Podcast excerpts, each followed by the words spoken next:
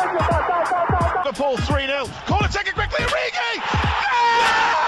Stijgt op Cristiano Ronaldo. Vai para Cristiano Ronaldo. Met, met, met, met, met, met, met. Golo, golo, golo, golo. Balotelli, Aguero! Posse de bola para Portugal, vai Éder, vai Éder, vai Éder, vai Éder, chuta, chuta, chuta!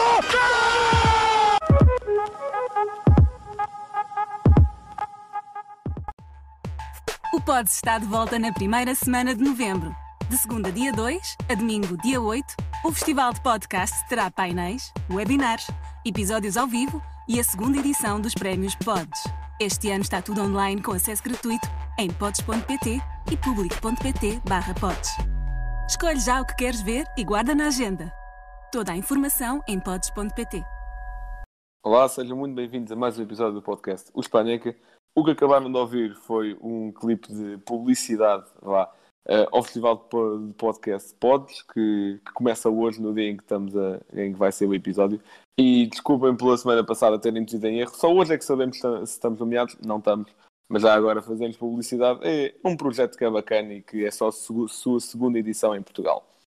Bem, eh, hoje o dia em que estamos a gravar, que é sábado, hoje é Halloween, dia das bruxas, o que quiserem. Eh, portanto, nós tentámos eh, dinamizar um pouco o tema do episódio e tentar contar-nos algumas histórias eh, assustadoras, eh, futebolisticamente falando, para cada um de nós. Cada um de nós pegou numa história eh, e em alguns jogadores que nos dão pesadelos, digamos assim. E já agora, convém dizer que estou, tal como do habitual, acompanhado pelo Miguel Rocha e pelo Rodrigo Canhoto. E sim, preparem-se que este vai ser um episódio extremamente assustador, não tanto como as exibições do Porto, mas vamos tentar chegar perto disso. Eh, Rodrigo, queres dizer qual é que foi a história que trouxeste aqui para nós? Pode ser. Então, desde já, olá a todos. Eh, a minha história é, é bem curtinha. Foi de um jogador que, pelas imagens, parece que, que ficou possuído. Foi, o jogador chama-se Ab... Ai, Agora dizer isto. Abdul Raham Al-Shoyabi, que era jogador do. Portanto, acho que só assusta o nome dele. Mas ele jogava no Asher Al-Shaibi, da Arábia Saudita, não faço ideia se estou a pronunciar isto bem ou mal. Ahm, e basicamente, durante um jogo, ah, o tal jogador, o Al-Shoyabi, ele hum, teve um, levou um pontapé na cabeça numa entrada. Epá, e basicamente eu vi umas imagens em que o homem começa. Não sei se alguém que está a ouvir já, já viu o filme do Exorcista, são cenas muito parecidas. Ele fica com os olhos brancos e começa assim a dar eh, piruetas e não sei o quê, eh, a arquear-se de forma Pi- muito estranha. Piruetas? Cambalhotas, Tipo, cambalhotas. Ah, Tipo, começa, epá, muito, muito desorientado. ahm, mas pronto, nunca tinha ouvido falar deste jogador, mas imagina o que é que tu estás a ver um jogo e do nada um gajo fica com os olhos brancos e começa a yeah, fazer yeah. o que ele fez. Mas isso está em vídeo? Tem vídeo, ah, o YouTube já apagou algumas versões, mas acho que ainda aparecem algumas. Pelo menos a minha apareceu. Então, então nós, se entretanto o YouTube também não mandar abaixo outro, eh, nós, os que houver vídeo das histórias, nós pomos no link na descrição do episódio e no YouTube. Eh, Rocha, queres contar a Pois, não metas no Insta porque senão a nossa conta vai expor. Exato. Ora bem, então, a minha, eh, a minha acho que não tem vídeo porque não, não foi passada, digamos, durante um jogo. Então é o seguinte, eh, isto passa-se na Argentina, no estádio do Boca Juniors, lá Bombonera, um dos estádios mais míticos do mundo. Ahm, e há alguns anos, por volta das 9 horas da noite, um funcionário chamado Oscar Verna eh, acabava de fazer os seus serviços, de limpar lá ehm, uma parte do estádio. Ehm, e depois, quando chegava a um, a um certo piso, penso que era o primeiro, eh, começava a ouvir barulho, o barulho que só via quando os adeptos ehm, estavam a subir as escadas para o estádio para ir ver o jogo. E ele, quando chegava a essa porta, eh, não havia nada, só havia silêncio e estava tudo escuro, como nos dias em que não se realizam jogos. E ele achava isso muito estranho. Um, e da primeira vez que isso aconteceu, ele saiu a correr para ir ter com os outros colegas. uh, e eles, pronto, faziam um troço dele, diziam que ele estava a alucinar, até que houve noites em que eles o, o acompanharam um, e realmente começavam só a ouvir aqueles barulhos das. Eu acho que se diz mesmo bomboneira, e por isso é que o estádio também se chama assim, aqueles parece meio vuvuzelas do Mundial 2014 e de bandejas e copos, e era literalmente começavam a ouvir barulhos como se estivessem em dia de jogo. Um, e isto, pronto, passou-se durante vários anos. Um, e, e a reza a lenda que isto acontecia, ou deram vá, uma pista para que a razão deste, deste acontecimento fosse que nos anos 90 e no início uh, dos anos 2000, um, adeptos pediam às suas famílias que para quando morressem que as suas cinzas fossem despejadas no estádio.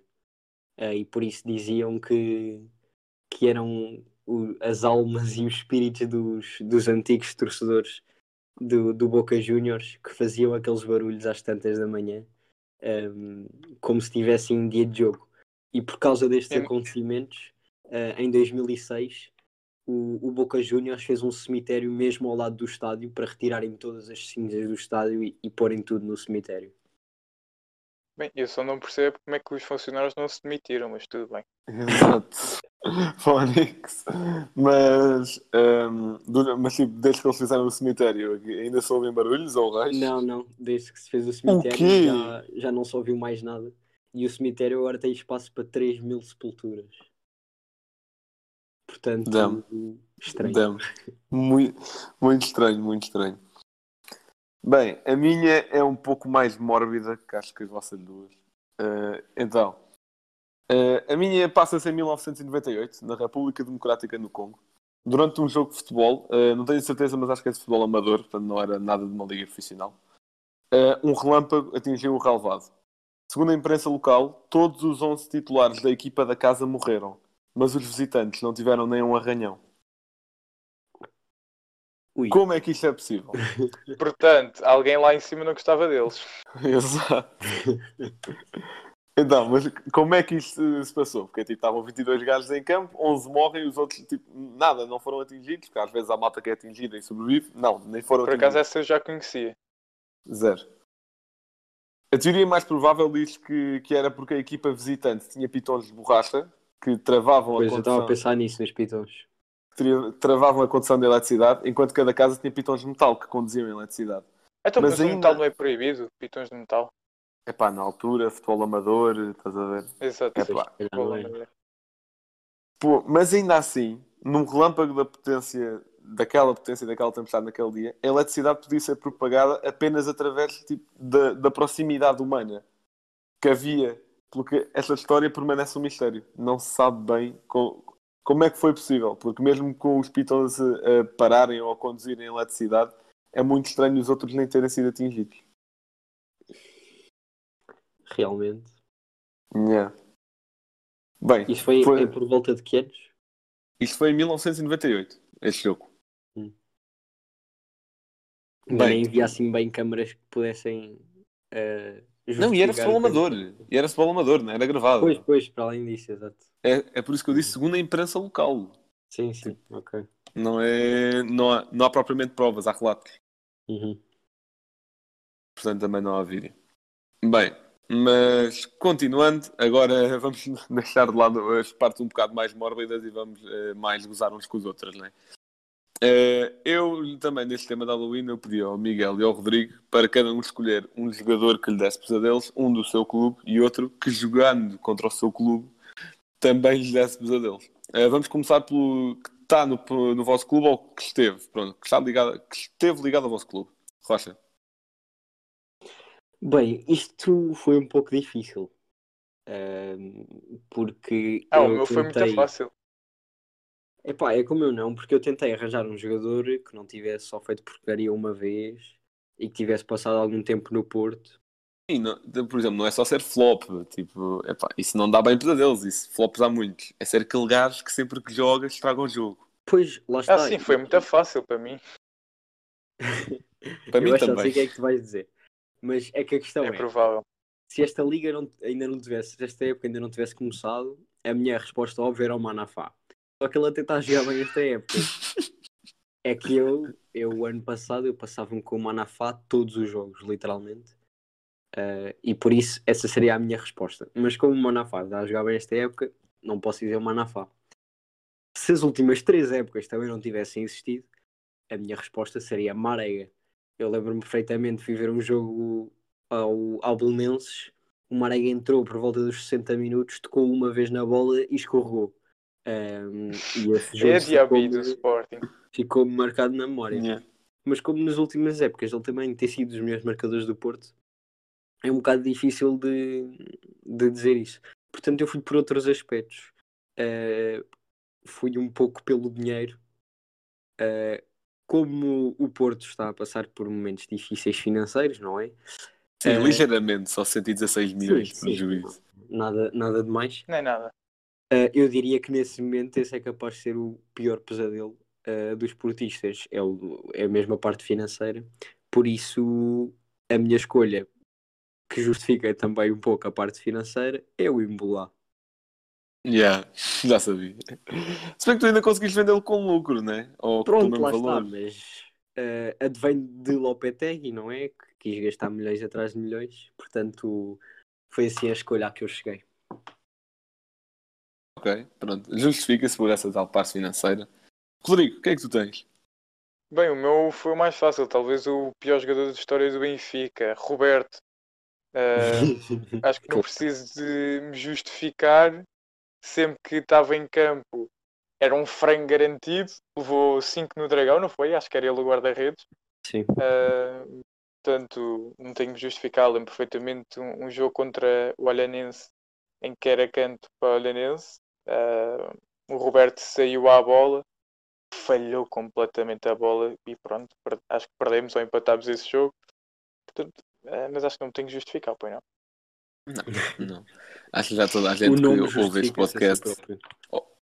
Yeah, eu acho que toda a gente que ouve este podcast ou que acompanha futebol minimamente no geral sabe que não precisa justificar.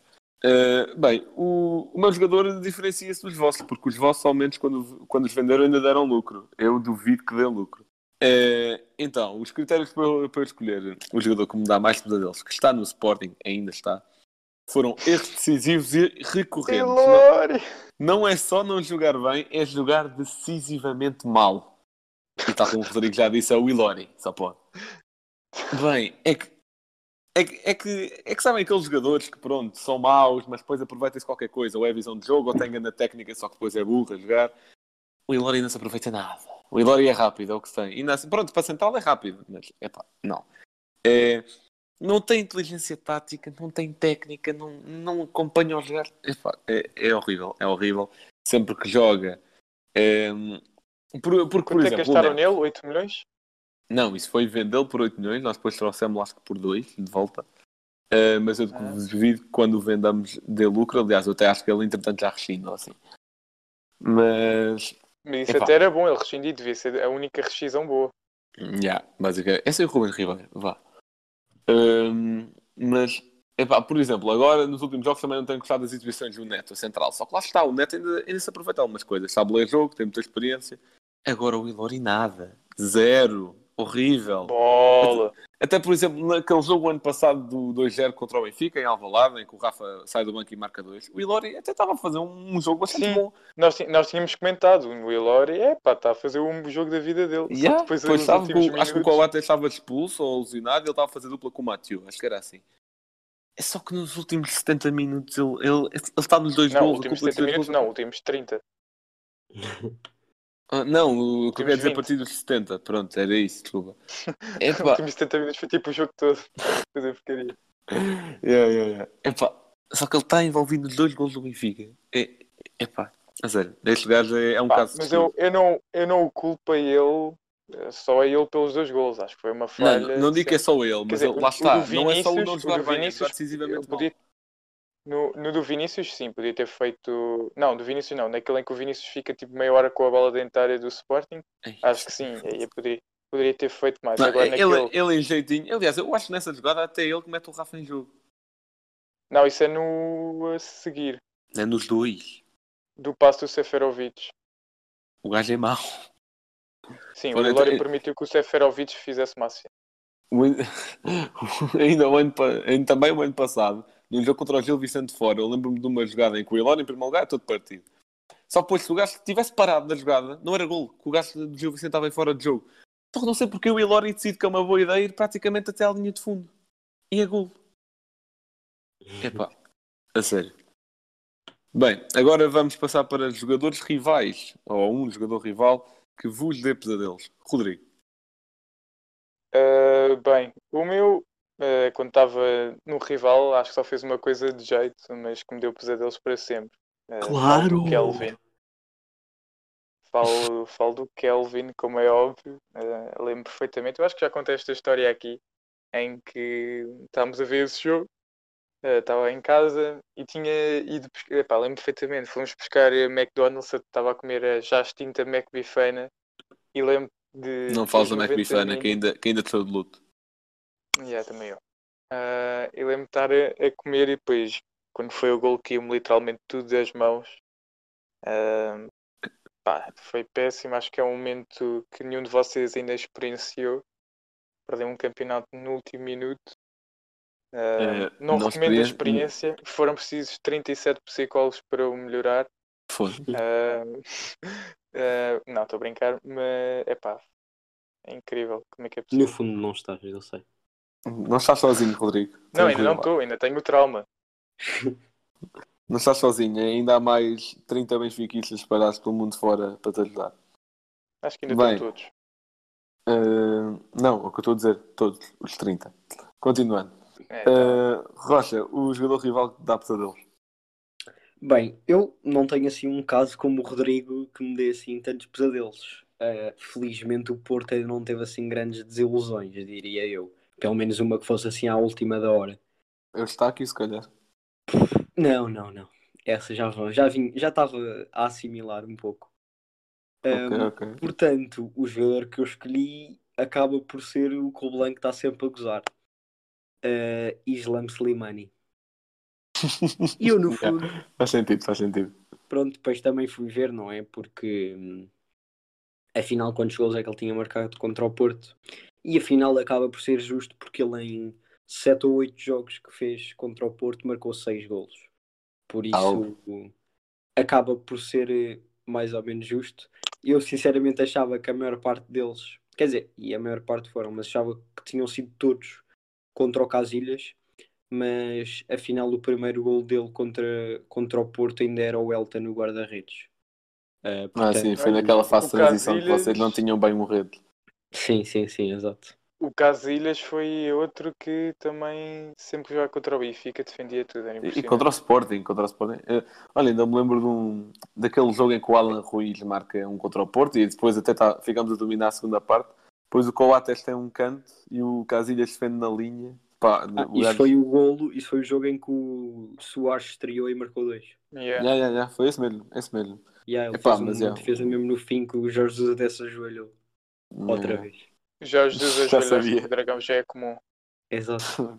E eu, por acaso, essa época, falar em, em jogos do Casilhas, lembro-me do jogo no Estádio da Luz, que ele até defendeu um quase autogol do Martins Indy. Pois foi, exatamente. pois foi, pois tipo foi. um À entrada da do área, o Martins. Indy faz um corte, entre aspas, e remata a baliza e o Casilhas estica-se todo e faz grande Foi um bico, literalmente um bico foi. Martins Indy. Hum.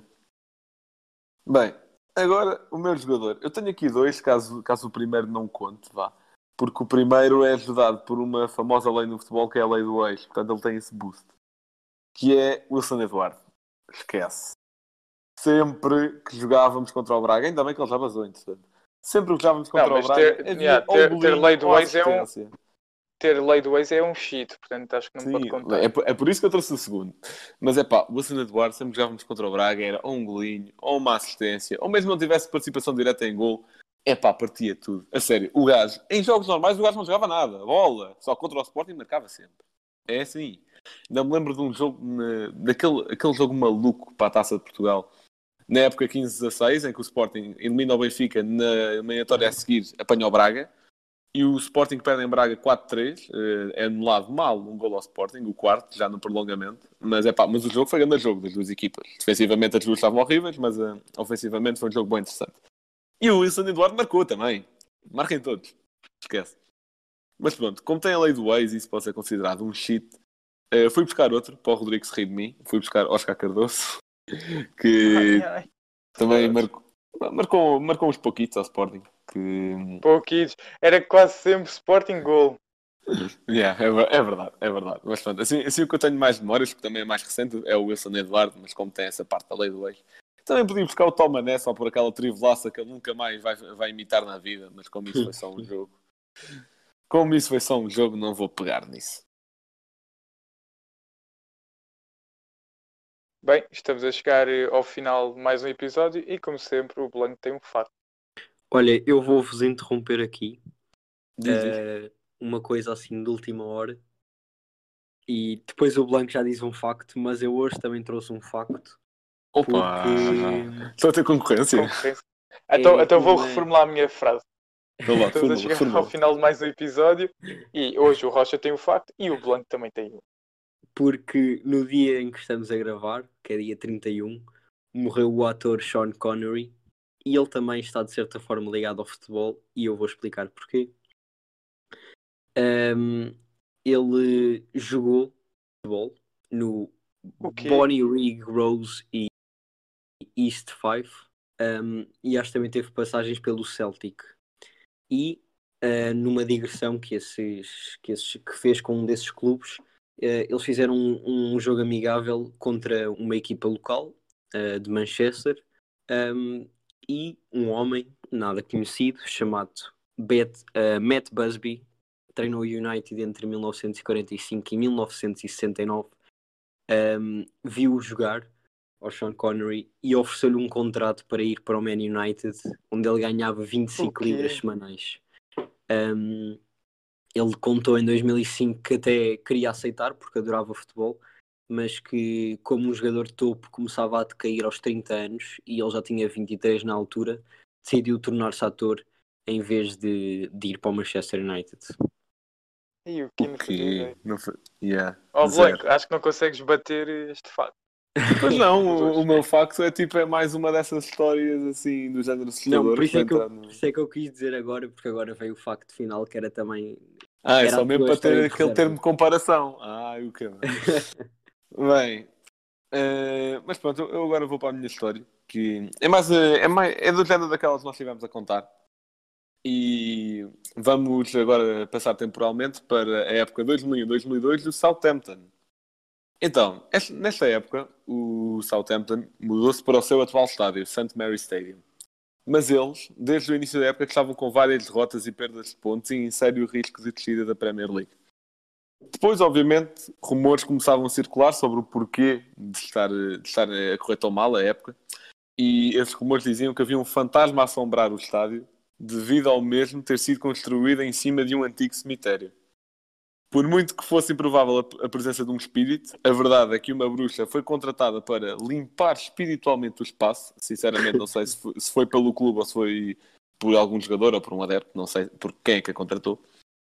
Mas ela limpou lá espiritualmente, ela fez o ritual dela e no jogo a seguir, Southampton teve a sua primeira vitória da temporada. E a partir daí, a equipa vá, orientou-se e conseguiu manter-se na Premier League.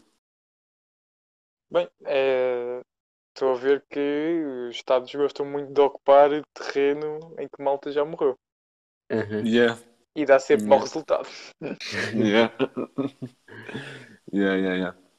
Bem, eh, este episódio foi um pouco mais curto, mas acho que, acho que passou a mensagem.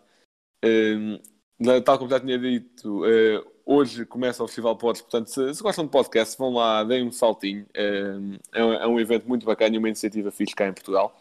Eh, entretanto, sigam-nos nas redes sociais, tem o link para todas na descrição do nosso Instagram e Twitter, o Spaneca, o username é simples.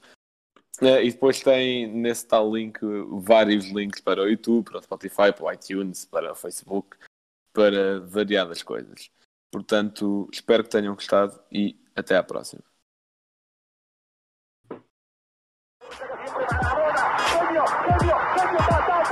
Liverpool 3 0. Corner taken quickly. Origi! Ah! Cristiano Ronaldo, vai embora Cristiano Ronaldo, mete, mete, mete, mete, mete, mete, bateu, golo, golo, golo, golo. Balotelli, Aguero! Posse de bola para Portugal, vai Éder, vai Éder, vai Éder, vai Éder, chuta, chuta, chuta! Gol!